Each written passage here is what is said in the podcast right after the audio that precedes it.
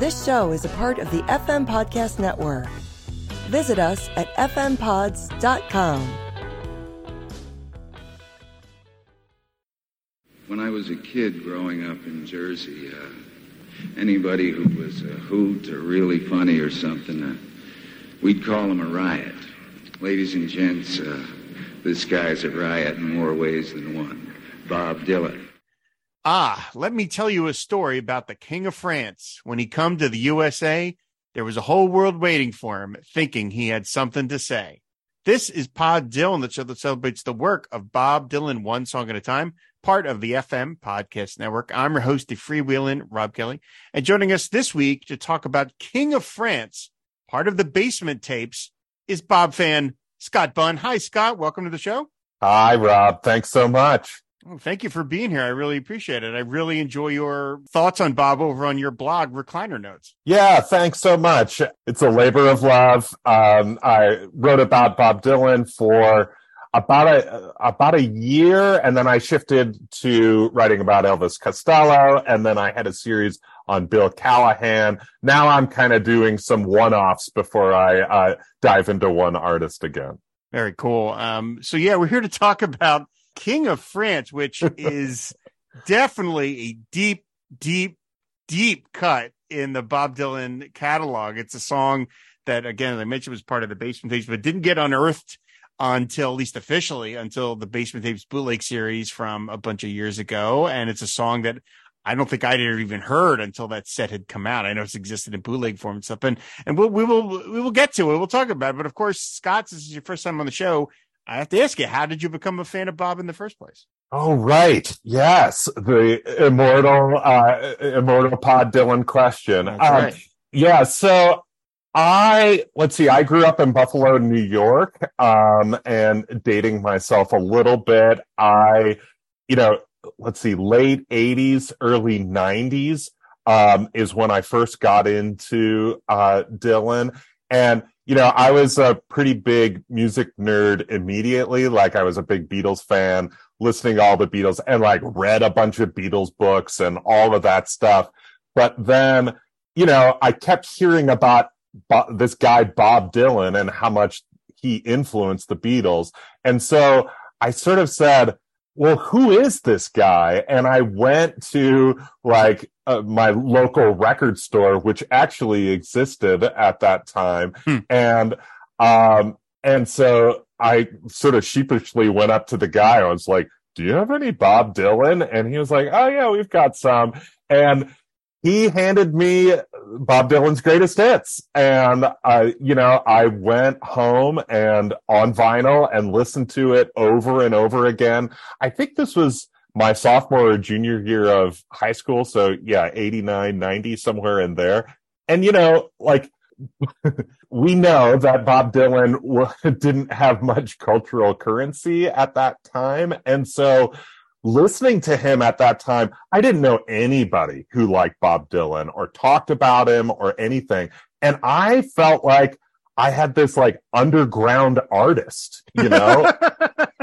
you know, and and you know, Buffalo's a pretty yeah, this that's kind of that's fantastic. Well, it kind of was because, you know, like um because Buffalo, at least in my high school in the suburbs, you know, not a lot of alternative music even really being consumed, or at least I didn't know about it. You know, some the goth kids were listening to The Cure and the Smiths, but you know, that, that was kind of it. And so, like, listening to Bob was just this, like, what is this guy? Who is this guy? And I remember like reading, I, I read uh, Burr by Gore Vidal. I don't know if you ever read that book, but it's like not it's really subversive about the founding fathers and everything, you know, and I'm a junior in high school and I was listening to these Dylan songs and I felt like this sounds really cheesy, but I felt like I was an adult, you know, like these were adult things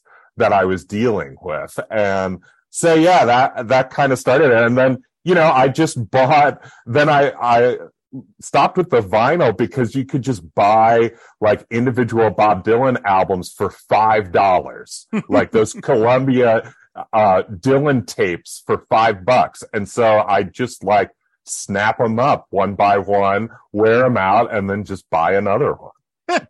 so that's how it all started. Yeah.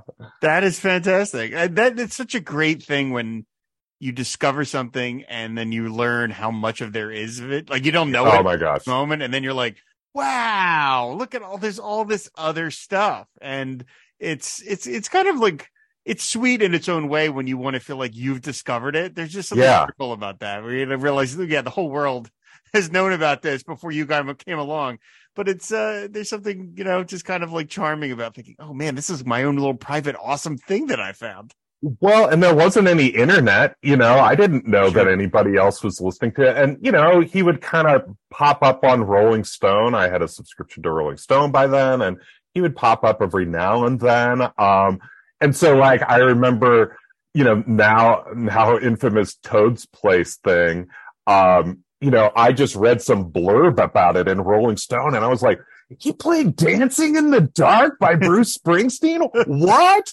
And, you know, it was years before I actually heard that, you know? So, uh, you know, this is kind of Stone Age stuff, you know, it feels like now, but, um, but yeah, it felt very subversive, but at the same time, this just giant world that I could just, um, enter into. What was your first Dylan record, new one? Like after you became a fan, what was the first one he put out that you got to experience, you know, like sort of live? Well, let's see.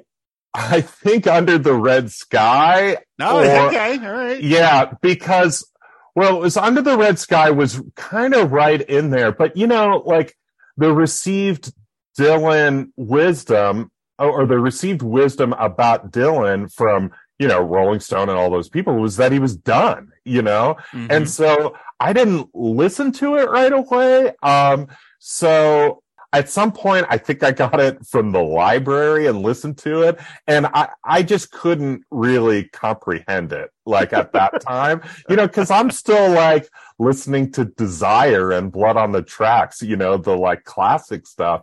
And like at that point, I, I just couldn't comprehend it.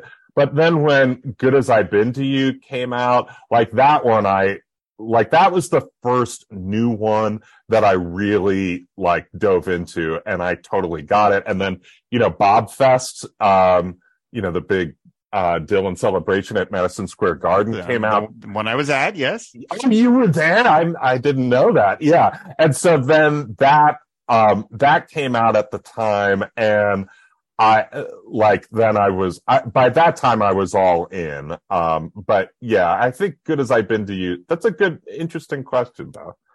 Well, yeah, I said. I always think it's it's really instructive about when people's fandom kicks in because it's one thing to appreciate the art after it has kind of come and gone in the popular culture Right. and and then there's commentary to read on it and then there's a, it's very different than when you're like oh no i'm here at day one yeah. of this new thing and the, the opinions that are being formed I haven't heard of yet. And my first one I've mentioned before was Under the Red Sky. And I can Yeah. remember there were record stores, as you said, back when there were record stores. I remember going into Sam Goody of all places back when you, you wanted to drop eighteen ninety nine for a friggin' CD.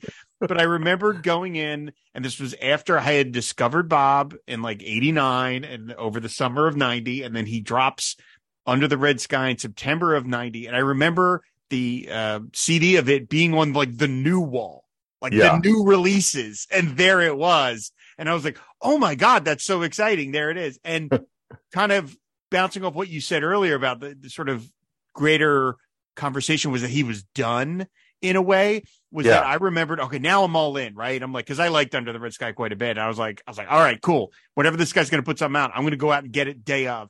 And then I remember Good as I've Been to You coming out and I went to a different record store and they didn't have the CD of it like in the new releases. They had No. it, but they didn't bother to rack it in front of like the new whatever else was new in in uh, nine, you know, November of '92. And I remember being like, "It's the new Bob Dylan record. How are you guys not promoting this more heavily?" Like I couldn't wrap my hand around it because it's like, well, yeah, because it's Bob Dylan, and as you said, the the, the you know the kind of received wisdom was that he was done, and here he is recording an album of folks, acoustic folk Yeah. Froggy Went to Court. No, they're not going to put that right in the front. They're going to put, you know, Madonna or whatever it was in 19. Yeah, they're like- that's space for Lucky Town. I mean, come on, you know. Yeah, exactly. Lucky time. Yeah, they were probably like somebody might want this this thing of Yep. this guy looking kind of annoyed on the cover, you know, and there's like weird silver blue streaks on it, you know, and then in the back cover he's like wearing like a sleeveless leather vest Picture from with six years earlier. yeah, exactly. with these like leather gloves without fingertips. And you're like, who's going to buy this? And you're like, yes, that's me. I am me. going to buy this. I'm the guy who wants That's right. I was I was at Tunes on that first day, so uh, that's fantastic. So, well, have you seen him live?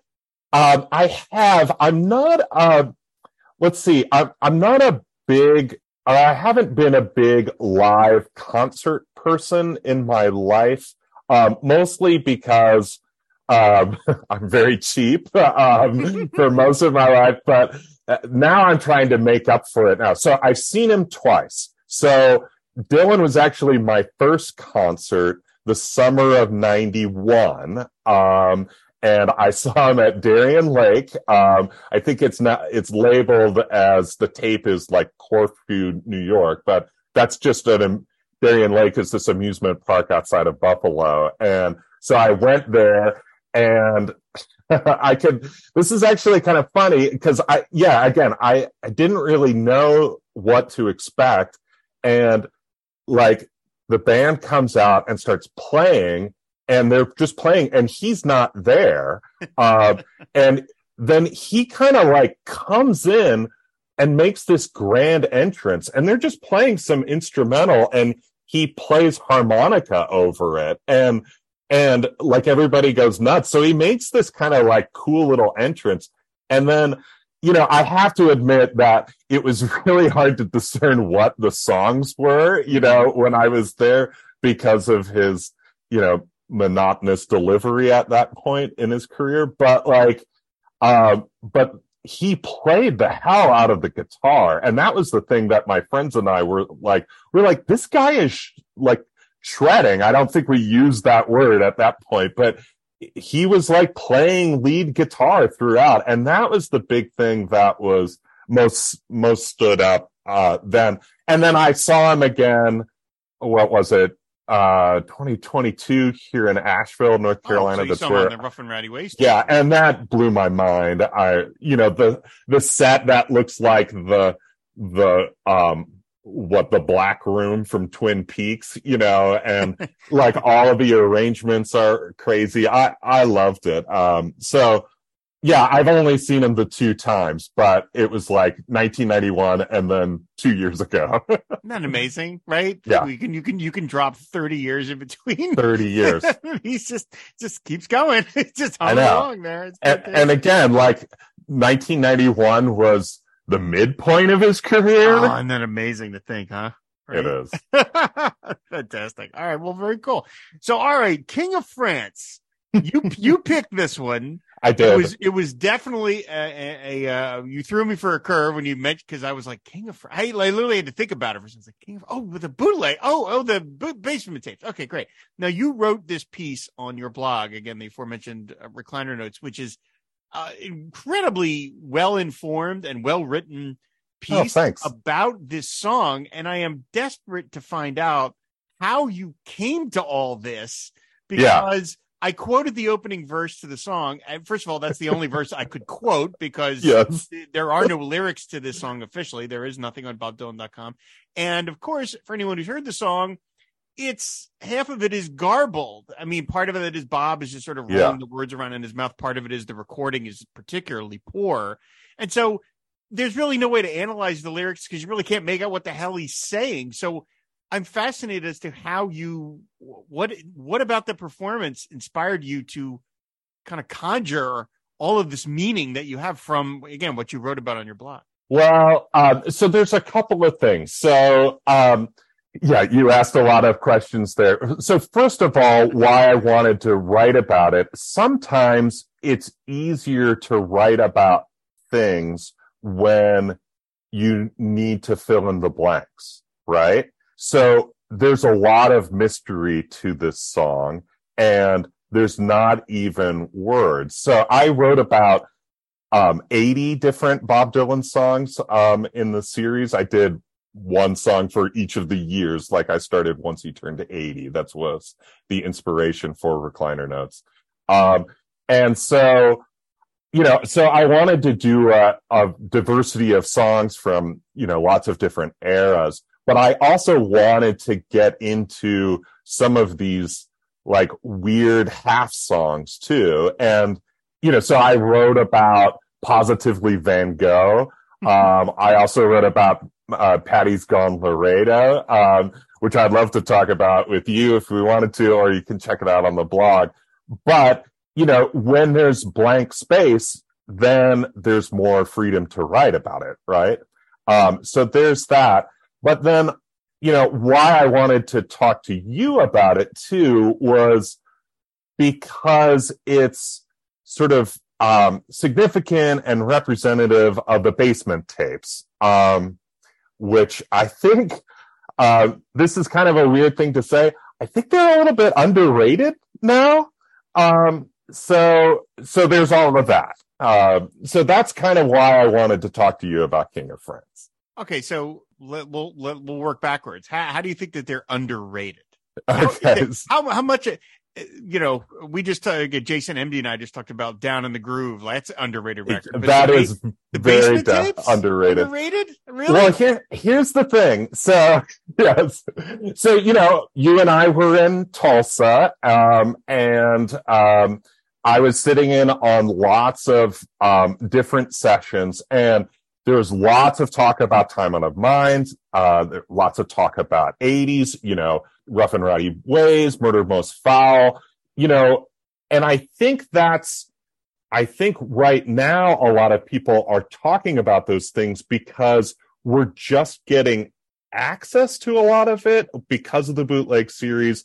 You know, another self portrait, um, you know, is was a big one that sort of recontextualized that era, and you know, the Rolling Thunder the the full uh the full thing and the Scorsese movie. So there's a lot of attention with Rolling Thunder. Also the 80s work like you're doing and other podcasts, you know, there's a lot of stuff. And then the springtime in New York set came out. And so there's a lot of just like, wait, did we get all of this wrong? So thinking about this, but the basement tapes were um constitute our first glimpse into Bob Dylan's like working process. And so that was the earliest bootlegs that we had. And so that was, and then, you know, Greil Marcus wrote an entire book about it, you know, which I've devoured, of course, because I love it. Um, and so it's just, uh, it's the first one. And so I think not as many people talk about it now because there's new territory to cover. But with songs like King of France, there's still lots of territory to cover. There's lots of things still to explore in that sort of first wave. So do you think that's what it is? Is that it's it's just easier for people to go and discuss the stuff because there's, as you said, there's these bootleg series coming out as opposed to going back and trying to. Could it be? Is part of it is that the basement tapes is so huge? Is it yeah. so much material that it's it's hard to get your your head around, you know, and I the fact that Bob doesn't talk about he doesn't talk about anything that much, but he really yeah. doesn't talk about the base. I mean, he could be he could be very informative about the some of the basement tapes stuff, and he really, you know, I don't know. I haven't it's like I've read everything he's ever said about it, but it's it's not like there's a rolling log, no pun intended, of like you know, oh, on the, the day we did this and day we did that. Right. It's kind of you know he's kind of cagey about it. Like, you know, geez, that's shocking that he's cagey about something. Right. And it also could be that, unfortunately, you know, timing wise, of course, we are now down to a single band member. Is that the, right. you know, the, the guys that were in the room are, are unfortunately, you know, rapidly fading from distance? Yeah, I think there's some of that. Um, I have a theory. I don't know if I, if I wrote about this, but I think uh, I think he got a little prickly that it got bootlegged, um, too. You know, like it's the first big bootleg, you know, the basement tapes. And I think he, I think he was probably a little pissed that it leaked out the stuff that he didn't necessarily want for public consumption. Um, and he was like, wait, why are people doing this? And people are buying this and the money's not coming to me. Like I could understand why uh, I would do uh, why I would be mad. I think too. oh yeah, if it's like these are just rough drafts, like what's going on, and somebody else is getting paid for it, you know. So I think that's a theory that I have. But then eventually they came out, and he he has a few quotes here and there of just like you know talking about like the process of working with your friends in a basement and just like that's the way to record with the dog over there and Right. the the door open to the meadow or whatever. I think he has a quote like that. So you know I, I think he looks back on it fondly but i bet he doesn't remember much of it. I'm sure that he does not remember king of france because you know we can talk about it but it's like uh uh you know it's just a single take. He it's a totally improvised lyric probably. But like that's what's so cool about the basement tapes as opposed to some of the other bootleg series is we don't have mu- as much documented about the process of him improvising you know? Like we have a few strands like later um but by then they're still like composed and then he'll go back and write like we don't have as much where he's like making stuff up uh, you know in the room which is you know which is just such a uh, you know a treasure a gem to have yeah. I mean, certainly at the time, the the bootlegs weren't, as you mentioned, like the Great White Wonder. It was like the Yeah. first real big bootleg that you could get in record stores, I guess, and things like that. And it it had a, some sort of gloss of being official, and of course, said that it wasn't. Uh, but yeah, I could understand that maybe you know you're not. Yeah, they were recording the stuff. You could argue, well, if you really didn't want it out there, don't record it, just bang it out. But I mean, that's not fair. He should be able to right to work how he needs to work to get it to that place. I mean, the so what is it about what is it about King of France? Because when I listen to it, I like it. First of all, it is a little hard on the ears because just the simple yeah recording is so rough.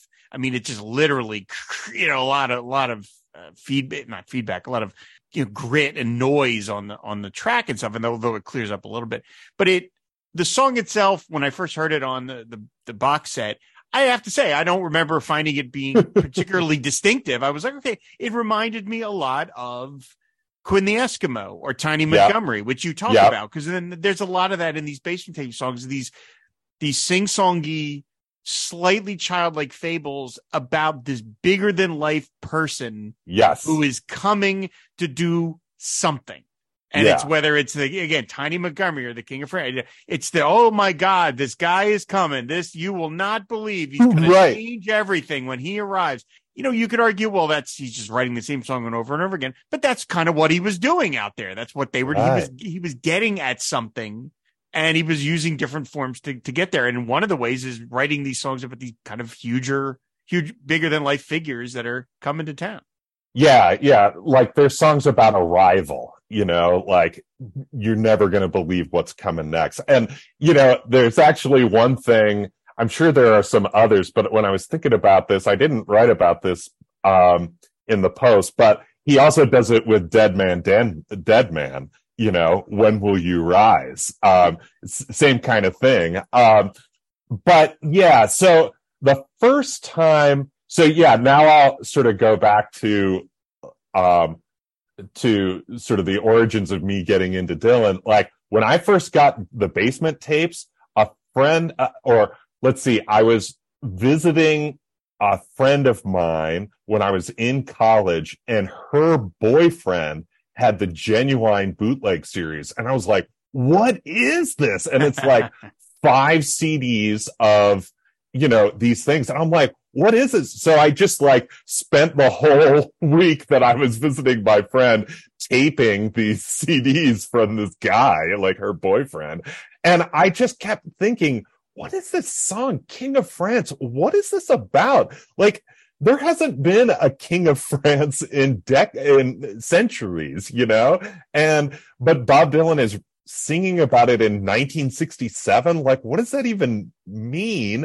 and, and it- there was also just, you talk about like all the feedback and, uh, just the roughness of it. There was still something about that too, of like overhearing something that maybe you're not supposed to. And, you know, like Greil Marcus writes about I'm not there, like he does a whole chapter about it. And, you know, and it's, it's, it's the same thing as King of France, this like mysterious song. He's probably making it up as he goes along. He has a kernel of something. But what's so great about King of France is the song kind of kind of smokes. Like it's this weird rockabilly thing.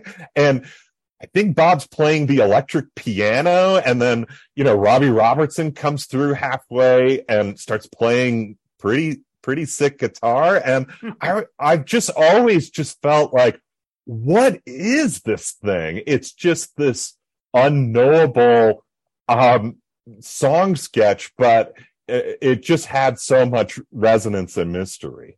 Well, okay. So, I mean, how did you, I mean, in, in your write up, you talk about, uh, Scheherazade.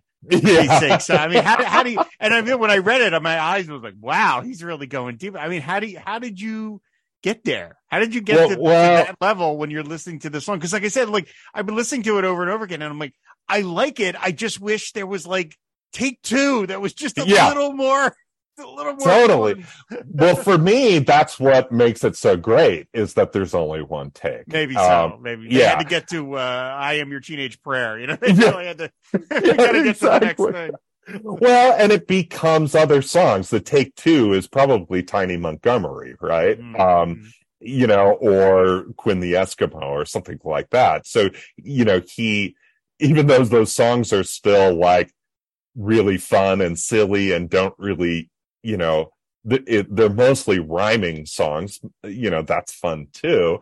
But like, they're still not that much different from what he's making up on the mic. But yeah, with, uh, so just with Scheherazade, that wasn't so much about the song, but as much right. about the basement tapes. Like Scheherazade, you know, she needs to tell a story to the king.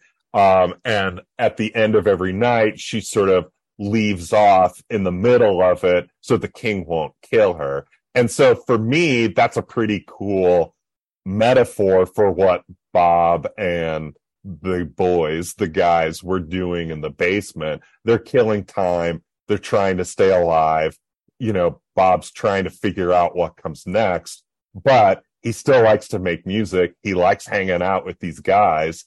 And you know, probably getting away from his family for a couple of hours. Who knows if they're, you know, what they're consuming as part of that, you know, and just having fun. And so, like, they're just telling these stories to stay alive. So that's, that's what the Scheherazade thing is. It's, it's a stand in for the basement tapes as a whole. There is something about, and I can't I can't possibly put my finger on. I have a podcast. That's the point of it. But it, I, I, got this read from when listening to, to, King of France. Is and I, I, get this from a lot of his songs, but not not all of them. But like I do feel like when he's in the moment of creation, that it's sort of like time slips away when he is involved in whatever song he's performing in, and it's like this thing that he's doing is this little ditty, and it's two minutes and the words are half formed and it's kind of just rolling around in his mouth but it is about the the beat it's about the melody it's about as you say robbie robertson you know rest in peace coming in and playing the guitar and all the guys crashing in and, and playing on it. That in this moment in a weird way like the bob dylan before this, the legendary figure already at this age. He got a you know 26. He's already 27. He's already legendary. But yes. the Bob Dylan, the Bob Dylan of Blowin' in the Wind, of Times Era Changing, of Chimes of Freedom, of Like a Rolling Stone. That Bob Dylan does not exist in this moment. It is no. all about the King of France. That's the moment, and yeah. he's able to recapture that almost every single time because he puts that level of commitment to it. Like I don't, I don't hear yeah, I wish I could. I wish I could convey this more uh, more effectively than what than what I'm when I think I'm doing. But like when I hear it, it's he's in the moment of this song and and nothing exists before it and nothing exists after it. He's in the moment. This is it. I this is right. this thing i'm creating right now. And it kind of i think that's what he's doing as he's going on tour so much. He's i'm creating this new thing right in front of you and it's only going to exist this one way ever again. And you know again even if they decided to do take two of king of france it's going to be a little bit different because it wasn't the moment that we just had with the guys, you know, two and a half minutes ago. Right. You know? Yeah. And yeah. And and so what's cool about the basement tapes is we have that on tape. Whereas, mm-hmm. you know, like I, I've just you know, I'm sure you like me have just been devouring Ray Padgett's book. And, you know, they talk about all of those times when like that was my big takeaway from Ray's book was Bob likes to be in a band, you know, mm-hmm. like he likes to be with a group of mu- musicians. He likes to play around with sounds. He likes to play around with rhythms. And then that's what feeds him, you know, and then he, he figures something out. So there, there's all those moments w- in Ray's book where, you know, they talk about auditioning or just like warming up for a tour. We don't have any of those tapes, but we have these tapes, you know, mm-hmm and um and it and you can tell he's laughing all the way through it they're um they're making fun of one another you know um he's making fun of band members while he's singing you know um and you know he's he's joking around with these guys and like you know for once he's like with friends making music as opposed to having to be the voice of a generation and all mm-hmm. that crap that he had to deal with, just like the previous year, you know? So mm-hmm. he just has the joy of creation, of experimenting, and that's what's recorded here. And, you know, so that's the highfalutin thing. But again, like, he's just like playing with sounds and words. And that's, you know, he has two things. He has this thing, King of France, this phrase, King of France, and tell me what it's all about or tell you what it's all about. And he just, that, that's all he needed to just play around with the, with the sound of the words. And, you know, I remember like what John Lennon said, where he was like, it doesn't matter what Bob Dylan actually says. It's the way he says things. Mm-hmm. And, you know, there, you know, you do this on the on this podcast and I do it on recliner notes like parsing every lyric like what does this mean? What does this mean? Sometimes it just sounds really great the way Bob Dylan sings it mm-hmm. you know? And so I think King of France is a really good example of this. I can't even tell what words he's saying sometimes but it just sounds good you know? Um I just wish there was a better recording of it. Yeah yeah yeah yeah uh, yeah, you kind of were like, oh, you know, guys, I, I forget which one of the members of the band was in, kind of in charge of it. It was Garth. Yeah. Was Garth Hudson. Okay. I, th- I think I, I thought that's who it was, but I didn't want to say the wrong yeah. thing. But yeah, uh, yeah, you do wish that they had, you know, well, hold on, wait a minute. Let me, before we start, let's, yeah, and let's get a clean, clean beginning of this. Well, I think, I, I think as we found out once the full collection of the basement tapes was released and there was, I think some writing on on it that you know it first started out before they actually got to the basement of P- Big Pink, right? Right. Um, like they started in Dylan's house, you know, in a big room, and I think that's where, like, there's like a a reel where uh, from that one, and the sound quality isn't as good, and so that's my guess is that this King of France uh, this recording is from the early early days of that but while they're still figuring it out and again this is pure speculation but i think bob's on the electric piano so maybe he doesn't sound as good. He's further away from the mic you know he's not playing guitar you know that again that's pure speculation but that's that's my guess. There is that tension that i think most bob fans have is that of course we want to hear every little every note, every little command, every word that he says that's ever been recorded. We are we're willing to at the very least listen to it, if not buy it as a you know nice box set or whatever. But at the same time, like he deserves, like any creative person, he deserves the freedom to dick around, you know, yeah. to, to figure things out and and not be judged on, oh God, look how you know, look how rough form that song was in the beginning. Well, yeah, it did. It, you know, it, authors don't release early versions of their books. You right. know, I didn't want to read, you know, uh, you know, the ver- version one of To Kill a Mockingbird. You know, well, no, I would. The, the one is that she finished is the one. Now it might be informative, but if it colors your view of it, and so yeah, I could see why Bob would feel like, hey, now obviously he's okay with it because he's yeah signing off on these bootleg series at this point, and he's he's okay. But those are all in the past. You know, those are all okay. Well, it's it's it's fun to hear all the studio chatter on infidels because that, that record's 40 years old now and it doesn't really matter. And we we already know where we got to on there. But I can understand that, yeah, there, there had to be this freedom. And as you say, with um the comment of being with the band, I mean, Bob clearly Bob has not performed solo yeah. for 30 years as far as I can think of really? I can't I mean he he did it at the uh, you just mentioned at the uh the 30th anniversary concert he sang there by himself but he he consciously chooses to be with a band to be with the guys. And obviously with the band that he's playing with live he's the boss. He's the you know he's their literal employer and the guys are his backing band. Now i like to think it's maybe uh, you know hopefully a little more equitable than than that in some cases. But when clearly the relationship he had with the guys here, the the band, is unique to his relationship with virtually anybody. Maybe the Wilburys, but even then, that's a little different because th- those are five legendary guys, kind of all being Right. legendary around each other. right it's a little different.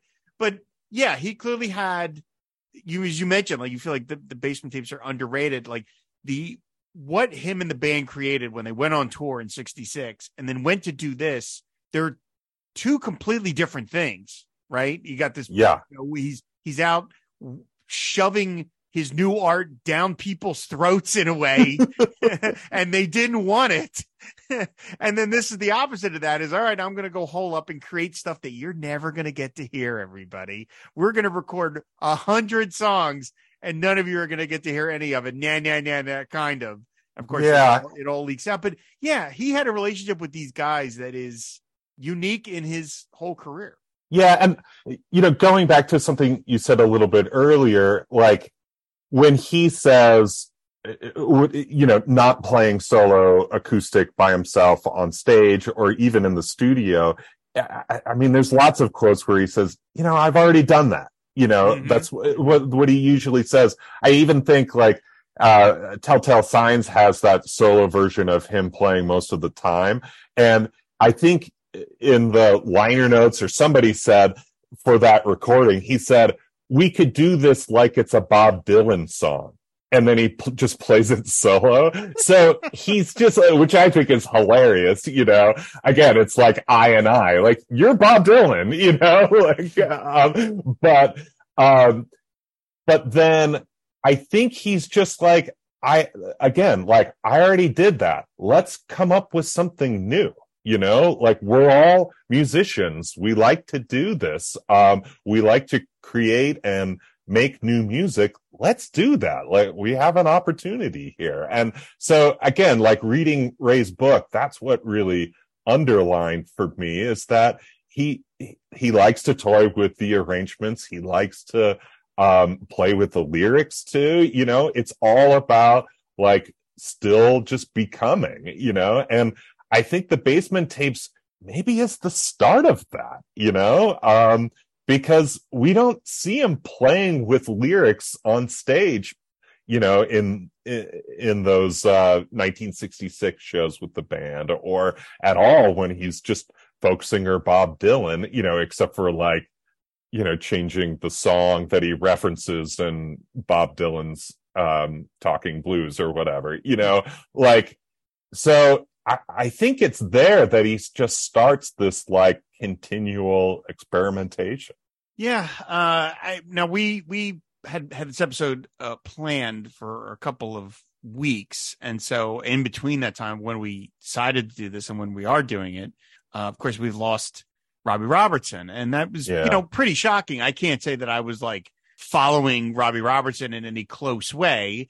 I think it's it, it's safe to say that it was a shock to a lot of people because I mean, like he was on Twitter, like Robbie himself was on Twitter, which is always kind of charming when someone of this legendary stature is like literally interacting with people. Uh, you know, he famously burned that one guy that made Yeah, fun of the- band, like one of the great burns. It is one of the of great burns. You know, First of all, I need to say the original tweet is funny. Like I, I, thought so too. I, I like it. You know, I love the band, but I was like, that's a that's a pretty great, uh, pretty great dig. But then Robbie trumps it, you know, and I, I that's gone around since he's passed away a number of times, and I laugh at myself every time I I read it. I'm like, yep, still got it.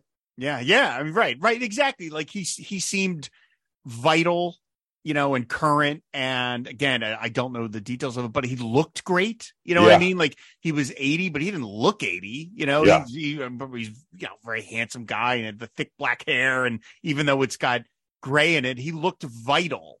Yeah, And so when I saw that he passed away, it was a genuine like, wow, really? You know, oh Sure. oh my goodness, that's you know, and it's sort of funny. I've read quotes about Bob working with with Robbie over the years. Robbie Robertson. I shouldn't use his first name like I'm familiar with him, but like I thought it was interesting. There was like um I think and it was a quote from from Robbie Robertson. I think it's when they're talking about making planet waves, but there was something where Ro- so- somebody it was like a third person and Robbie, it might have been on Planet Waves because they're talking to Rob Fraboni, who was like the Mhm. engineer slash sort of co-producer on that record. And I think there was something where Robbie Robertson had an idea for us for for the song they were going to work on, but he couldn't tell that to Bob directly. he, so he tells Rob Fraboni, a lot of a lot of Robs here.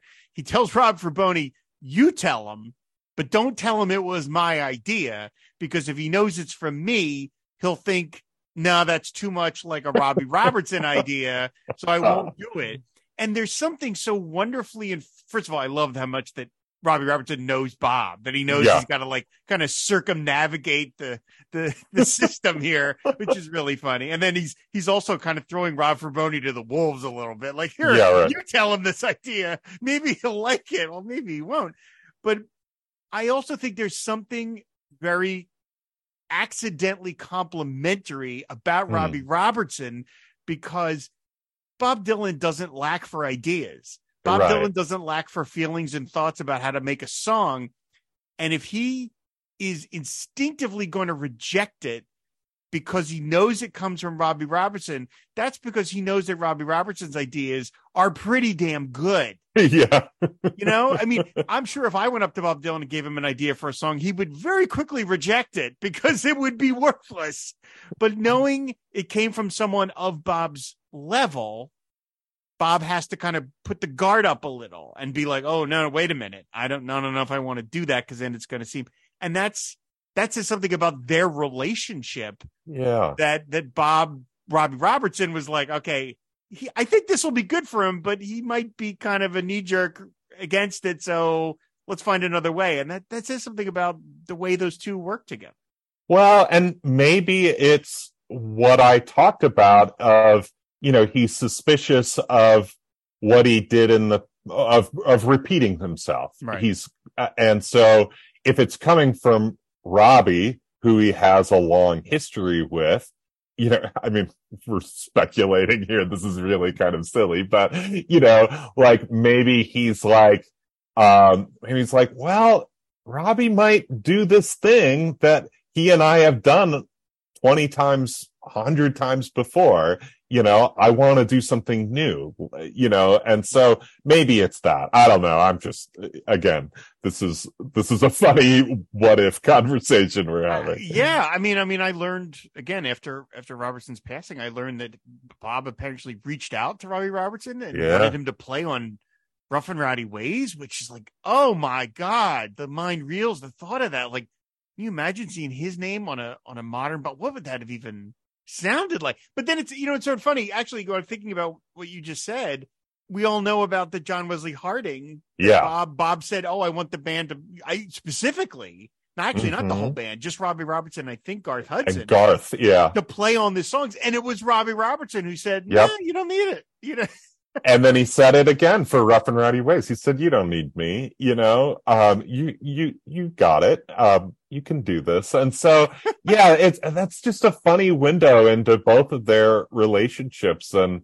who those guys are. And yeah i mean yeah i i that's my thing. I i remember Patton Oswalt in one of his books he he said that he would love in some sort of afterlife to be able to watch movies that were never made, but only kind of conceived or thought about. Oh, and yeah, one yeah, of yeah, yeah, yeah. you know, one of the things that, yeah, that's my idea of heaven. This is so nerdy. Is like, I just want to hear what John Wesley Harding would have sounded like if Garth and Robbie had done overdubs, you know, just to be like, guitar coming in. Yeah. Yeah. exactly. Like, I want to hear that wicked messenger, you know, that would be pretty cool. I want to hear Robbie lay down country licks and John Wesley Harding, the title song, you know, I don't know if it'll be better, but I'd love to hear it, you know? Absolutely. Uh, would you say that King of France is, if you can even categorize it this way, like one of your quote unquote favorites of the basements? Like, like if, like if you had to pare down 10 basement songs, like these are the ones you could hear, would you put that on there? Or is it not, is it, you don't quite look at it that way? Rob, what are you doing to me here? and podcasting is not always easy, Scott. I mean, come on. um, I don't know. Um, it's, it's one that's always stuck with me. So yeah. And, you know, I had to choose 80 songs to write about and it Mhm. was one of those 80, but I, I admit that those 80 tip heavily towards the basement tapes. Like they're overrepresented in there, but because I, I go back to it a lot, you know, um, and yeah, sure. Let's put King of France on that theoretical playlist um, that you're talking about of like my favorites. But I, I don't know. Like, yeah, it's one that I that I listen to when I when I pull up the basement tapes. You know, there's 110 songs or 115 songs on the whole collection, but it's one that I always return to because it's it's mysterious. It remains mysterious even with you know, all these transcriptions, even with me writing about it, spending hours with it and choosing words to write about it, I, I, I'll never, uh, never find it not mysterious. Too many negatives there, but yeah. That well, that yeah, something else too is that the, I feel like as as you know, time marches on and the the we get we have gotten rid of more and more of like mystery in life. Like we we just can't stand ambiguity anymore. Everything has to be completely explained. Everything has to, you know, I mean, and it's it's a shame that we kind of have lost that. And I, I mean, look, I don't know, but it would be hard for me to imagine a modern artist of Bob Dylan's stature in 1967 today, whoever the equivalent of that would be, being able to say, I'm going to go hole up for six months Yeah. and record a hundred songs, but with absolutely no intention of anyone ever hearing them. I, I just don't think anybody would be able to withstand a record company's pressure like that. And I just think that that says something about how just things have changed, you know, to, uh, Yeah. excuse me, to borrow a Bob song. But you know what I mean? Like I don't, I just don't think there'd be anybody. re- co- The, the, the, the you know the corporate Moloch has has just gotten so dominant that I don't think you could do that now. Even somebody of the the biggest stature. Again, maybe I'm wrong. Maybe Taylor Swift has hundreds of songs, you know, no one will ever hear. I don't know, but it's it's it would just it'd be hard to imagine Bob could so consciously be able to turn off the tap like that and just say, "Yeah, I'm creating, but nobody's going to get to hear it." I mean, of course, people they were releasing the songs for other people to record, so that's kind Right. of Yeah. opening the door to the tent a little bit. Yeah. There. And that's always that's always been the thought, right? Is that maybe Bob would take a break from recording and Right. that he would just write these songs for for other artists. Um and that's kind of the uh conventional wisdom uh, around the basement tapes. And so and that's you know kind of what happened and you know trying to again we don't know much about what happened with him and Albert Grossman but there was some sort of falling out you Yeah. know and so and so maybe he was you know he was thinking okay if i do this if i just become a songwriter for other people this guy isn't going to take as large of a cut because it's just you know who knows like again i'm speculating about Yeah. all of that stuff um so yeah but you know going back to your point of like you know there are there are bands who experiment and try different versions of stuff you know like you know, and sometimes those songs see the light of day as B sides or whatever, and sometimes we don't see them. So, you know, maybe there's things that are happening, but not a body of work like this. Um, and also there was nobody, nobody else like Bob Dylan in 1967, you know, Yeah. like, like this was unheard of at the time and it's unheard of now. So, you know, he's, he's a one of one, right? He's unique. Yeah, absolutely. So maybe the the right question would have been not so much is this one of your favorites as it is could it be what in your mind one of the most representative of what yeah. the basement tapes were about? You could say, well, this song, you know, we've got Tears of Rage or Right. I Shall Be Released, where Bob is still writing these anthems Yes. you know, about about social justice, and uh, so you, you could pick one of those and say, "Well, I shall be released" is sort of the greatest example of that version, and then you could say, uh, "Quinn the Eskimo" is the greatest exemplar example of the nonsense song. You know, the yeah. silly the rhyming. rhyming song. yeah. But yeah. then King of France is one of the maybe, in your opinion, one of the great.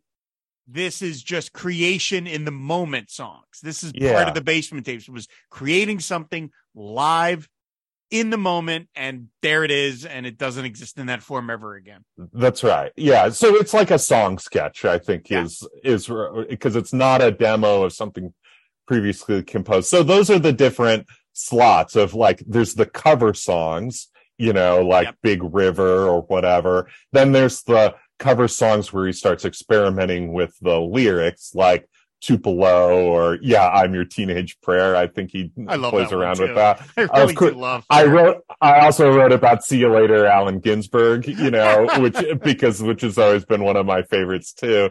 And yeah, and then there's the com- the composed ones, the serious ones, quote unquote, like "Tears of Rage" or "Wheels on Fire," where he's collaborating with the band too.